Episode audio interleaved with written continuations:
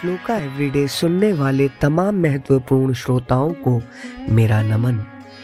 आज हम आपके लिए लाए हैं कर्म पर आधारित एक श्लोक। आइए कंठस्थ करें आज का श्लोक।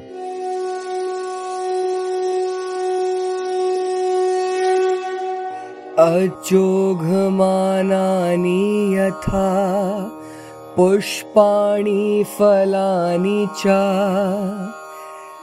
स्वं, कालं नातिवर्तन्ते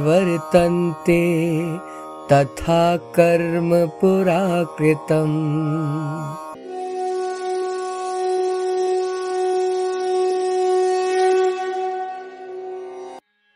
अर्थात, जैसे फूल और फल बिना किसी प्रेरणा से स्वतः समय पर उग जाते हैं और समय का अतिक्रमण नहीं करते उसी प्रकार पहले किए हुए कर्म भी यथा समय ही अपने फल देते हैं।